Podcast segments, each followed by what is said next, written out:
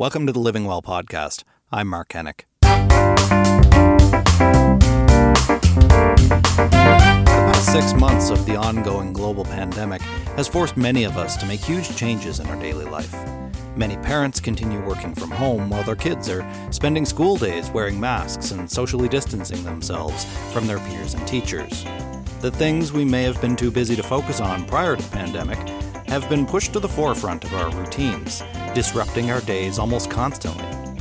What are we prioritizing now that we seemingly have more time by ourselves and with our families? Are we prioritizing our mental health needs in this very traumatic and stressful time? The pandemic has not only pushed mental health to the forefront of our daily conversations, it has illuminated insidious problems we're all too often unwilling to face head-on.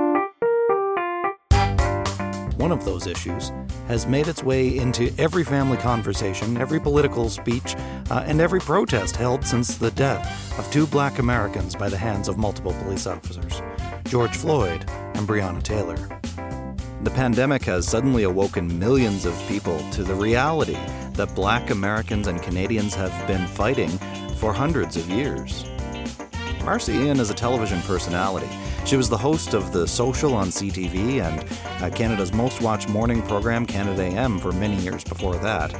Now she's running in a federal election. She says that the pandemic has forced people to confront their own internal biases and beliefs. She says conversations about racism and inequality are happening now more than ever. I think there's absolutely a relationship that if people were out and working and going about their business, that this wouldn't have taken hold the way it has. I also think that people are introspective at this time, that they are looking at they have the time to look at their lives, look at choices they've made, look at what needs to change, understanding that less is more, that slower is better. And in doing so, taking stock of their own lives. So as, Black Lives, the movement continues and we see, more stories centered on BIPOC people and their needs and their demands and what life has been like, people are really looking inward. So I think some things have come together to make this moment more than a moment. Millions of black Americans and Canadians took to social media as well as to the streets to protest police brutality and racism in North America. Many black folks were exhausted by the pandemic, the death of yet another black life at the hands of police, and an audience of folks who were oblivious to their reality until very recently. The protests have been met with support as well as vitriol on both online and offline. Marci and her daughter Blaze were victims of harassment on Twitter and said it was almost enough to stop her from posting anything at all. I've had to report hundreds of people, particularly to Twitter, and have had to report not on just my behalf, but on Blaze's too. So she gets some of it. We've had conversations and we continue to. And I would say maybe a couple of months ago, I said to her when I actually got a death threat, online. I said to Blaze, what, I've had enough. I don't think that I can do this anymore. And she looked at me and said, but Mom, if you don't, who will? And we need your voice. So if you need to take a time out for a couple of days, I understand that, but please don't remove yourself completely. Marci has never taken a break from speaking out against racism. However, she took a long break after the deaths of George Floyd and Breonna Taylor. I stay on the platform and stay on the other platforms because I don't want people to feel that they won. Marci says her superiors at Bell Media took her struggle very seriously. Immediately, my executive producer called me on the phone and she was upset. And she said, you're not going to do the show today. We've put so much on you, Marci, and you've been a leader, but we're going to go forward without you. The president of Bell Media Studios showed up at my house and we had a physically distanced chat and she said, what can I do? Whatever I can do for you, I will do. She set me up with a therapist who I saw just the other day. She set me up with a professor who deals with public facing people and how they deal with stress. and everything else. So we had a great Zoom call, and I am off for 3 weeks. Marci says it has been a long and difficult road to get to where she is today. She has worked twice as hard to get a seat at the table and often felt a lot of pressure to outperform her peers. I always felt that I had to work harder and be twice as good and research twice as much as anybody else, almost to just say, hey, I deserve to be at this table. I deserve to be here. And that's just pressure that we as Black people, people of color, put on ourselves. And we do it. And I did it. And I did it all the time. I think I still do it. It's just this, it's almost innate. I don't know if it's a gene, maybe, you know, my parents instilled it, whatever it is, it's just working twice as hard. And also working twice as hard. And a lot of the times, you know, getting half the way, you know, not even making the kind of progress that one should make if they're working that hard. At the time that we spoke, David Simmons was a senior executive at the McKesson Group. He broke down for me the layers of racism in the workplace that he has worked hard to push through. He says there's a major lack of diversity in executive boardrooms across Canada and the United States. What my lived experience tells me is that there's active instances of racism where it would manifest itself in a way that you read in a textbook, that there are barriers that are structural that keep people from bringing them full selves to work, feeling included and having the ability to move up a ladder of success or to you know, fulfill their professional ambitions. And then there's a more silent, unintended racism. We call it unconscious bias. And these are things like cultural orthodoxies or cultural expectations that either deliberately or inadvertently limit the inclusion of people who are different. And when you think about racial differences, it limits the ability of someone to feel like they should be in the room.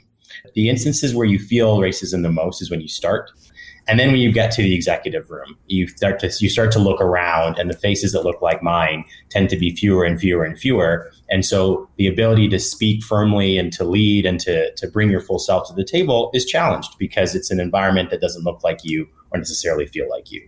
You've got to hire Black talent. Like, there's just no other way to get your arms around that other than to say, we're going to go to the places that we think we can identify Black talent in. We're going to hire them. We're going to mentor them. And we're going to invest in them in a way that unlocks their ability to be successful. And when you call that out, it's better for the talent and it's better for the organization. David's story of success echoes Marci's. He says that he's had to work twice as hard in order to match the success of his peers throughout his career. Ever since I was young, my parents, who love me very much, and I'm very lucky to have the family that I had, told me, you're going to have to work harder, you're going to have to show up better, and you're going to have to perform more consistently than your peers. And is that fair? No, but that's your life. And imagine as a parent, you have to even tell your child that. I never, you know, my entire life, I was always super competitive and dean's list and honor roll and varsity and all those sorts of things. So my life was no different than a kid who was white in the neighborhood I grew up in, but my parents still made me very aware of this reality. The first thing people will see about you, whether you want them to see that or not, is that you're Black. And that will come with assumptions.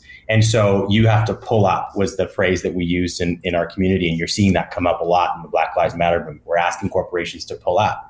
There's another saying that's, you know, it's a bit of a funny saying, but it's a true saying. We don't have to get ready because we stayed ready. David says the momentum of Black Lives Matter protests, along with confronting racism in the workplace, will only grow bigger from here on out. You know, this is not, this isn't a sprint. It's a marathon. And I'd say it's a marathon that requires a relay. So, you know, early in my career, I was not signed up to be the voice of the Black employee experience. That was not something I sought out, not something I wanted to do. And I remember as I was getting promoted and moving through a professional sort of cycle at McKesson, one of the questions I was very fortunate to have a coach. And one of the questions my coach asked me was, would you ever consider working in diversity and inclusion? And I was like, absolutely not. No, like, I'm not going to be the Black executive that runs diversity and inclusion issues. And now that I'm part of a very senior team at the company and have a proximity to our executive committee globally, I realized that even though I didn't take on the diversity and inclusion portfolio, it is a deep part of my job every day. And I am so in love, professional love, with our head of diversity and inclusion, Tracy Dunn, and her team and what she does. And I'm an ally, I'm a voice, and I'm going to continue telling that story because there's a fire in me that says, I want to make sure that our company does the right thing. And they and there's only so many of the voices around that table that look like me, and so I'm going to speak up. And I remember when, you know, I engaged with our executive team when we were looking at what we were going to do on this issue for our employees in America and Canada after the murder of George Floyd.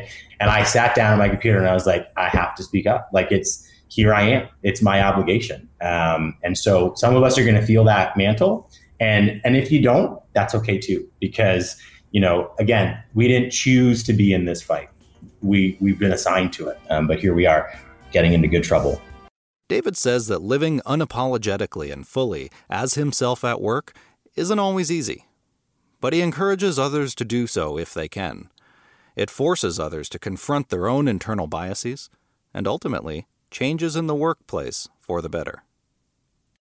And so one of the messages I've given my teams and I've given, you know, the organizations I'm involved with is get comfort, find comfort in the discomfort, because only then can you address these issues. And I've often told Black leaders who are coming up in our company, I know I gave a speech in February to our Black Employee Resource Group. I said two things: run into your Blackness, run into it in an unapologetic way, because only when you live your truth are you doing us a favor and helping make our organization more diverse and more aware of the fact that there are limits to us being our full selves. You know what I mean? Like, we don't have a choice, so you might as well take up the mantle and find opportunities to feed your soul, for lack of a better word. If I was to sort of invoke Oprah, you need those moments where you can feed your soul and help others get that nourishment, because it isn't easy. The Living Well podcast is brought to you by Wellcan, a free mental health and well-being resource offered by Morneau Shepell. At wellcan.ca and on the Wellcan app in the App Store, you'll find information, assessments, and resources to support your mental health. Wellcan resources are supplied by Morneau Shepell's expert clinicians, as well as through partnerships with some of the biggest companies from across Canada and around the world. And now back to the Living Well podcast and your host, Mark Henick. In part one of our two-part conversation about racism and mental health, Marci Ien and David Simmons spoke about struggling to find success as a Black professional, as well as speaking out against racism at work and on social media. Now, we continued this conversation in the second part by speaking with Nohee Quo from Morneau Shepell and Dr. Tanya Bibbs from the Erickson Institute in Chicago. The public deaths of Black individuals at the hands of police officers has traumatized Black Americans and Canadians for hundreds of years. Reaction to racial trauma manifests in so many ways, whether that be addressing the public and speaking out against injustices, amplifying movements dedicated to protecting and celebrating Black life, or taking to social media and educating others. Nohee Quo, the director of Global Critical Incident Response for Morneau Shepell, discusses how the death of George Floyd prompted a huge collective movement toward finding justice for Black people in North America. He discusses the traumatic effects of racism on Black mental health. And he also says that Black folks need to have a safe space in order to process this trauma and heal. It's about a self-protection.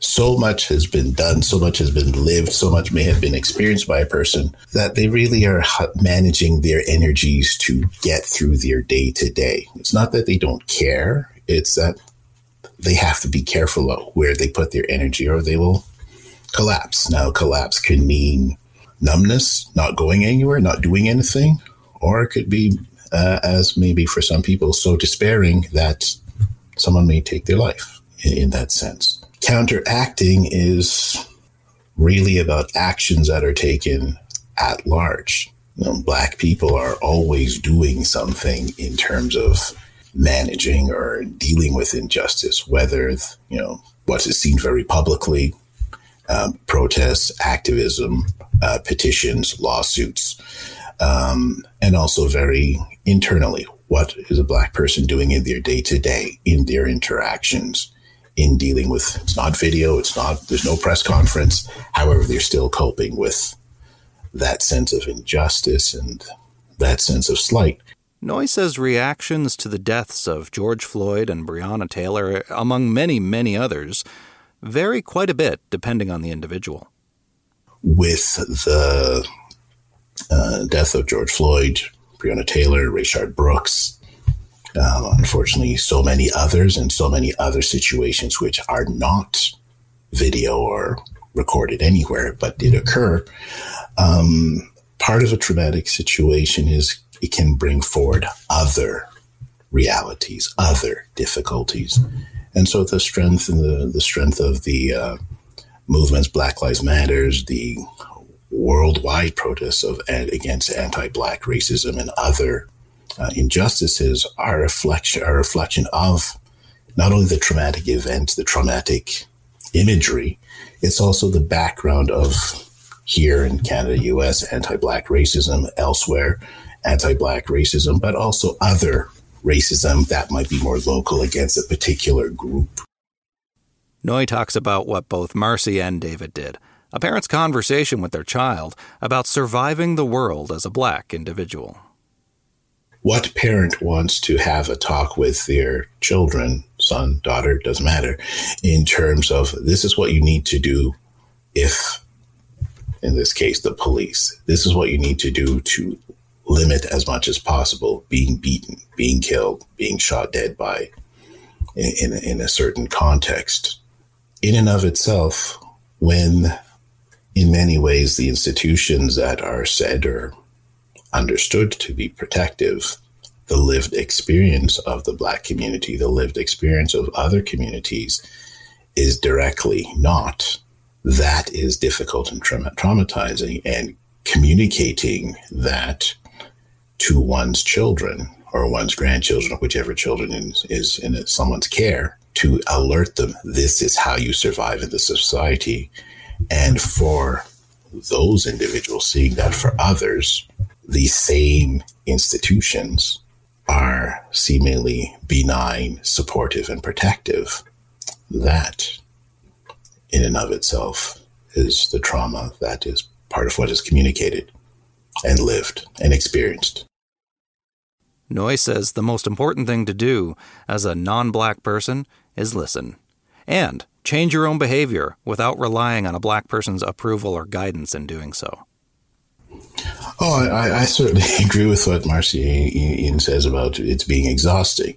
No one individual can be the representative of a particular group, and no group is a monolith. The Black communities are not a monolith either.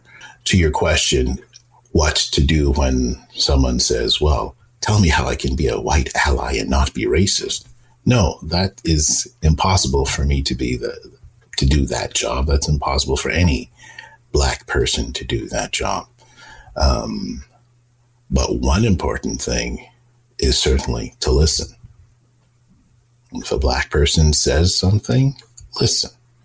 If a Black person has been saying that this is racist, this is not okay, a certain term, turn of phrase, behavior, action, listen and accept.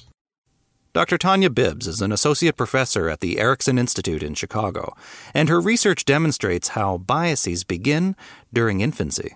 Infants who are exposed to diverse environments show equal preferences for people across race. Infants who are in environments where they don't have a lot of diversity, where everyone's like, same race as them or same ethnicity as them, that they show preferences for those ethnicities. So they recognize, so that suggests that they recognize these differences at infancy, but also it also shows us that it's malleable. In other words, it can be changed. It can be changed. It can be influenced. If they are in a diverse environment, then they develop diverse preferences. Dr. Tanya Bibbs says that disrupting learned racial preferences starts when parents and children have critical conversations about race.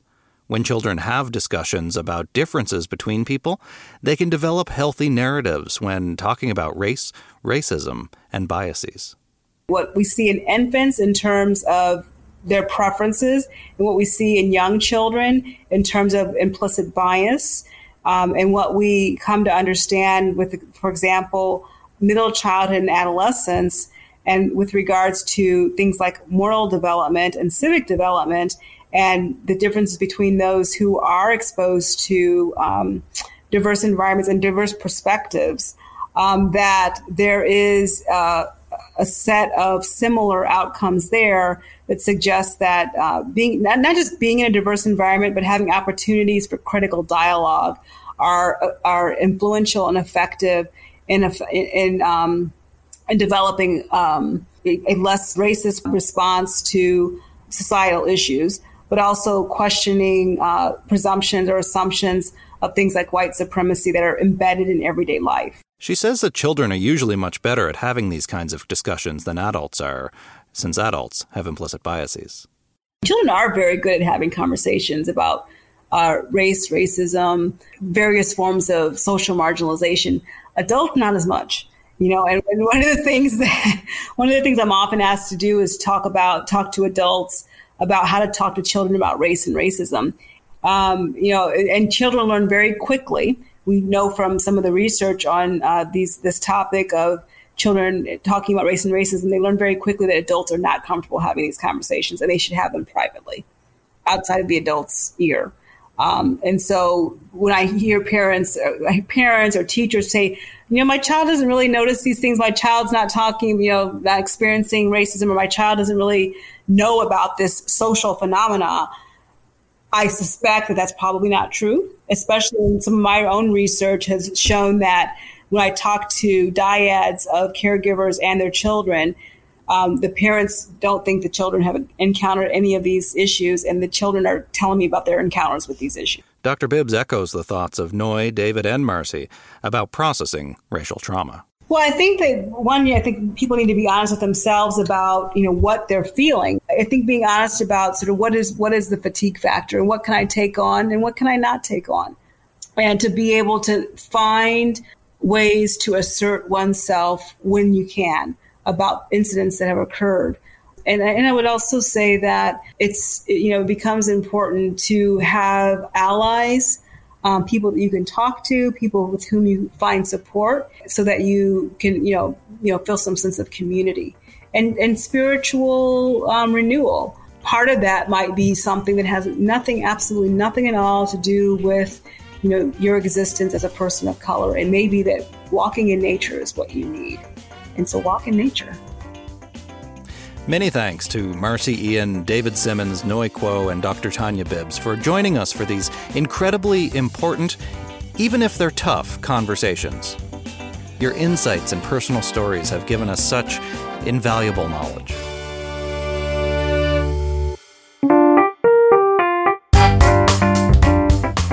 You've been listening to the Living Well podcast. Mark Henick is our host and executive producer.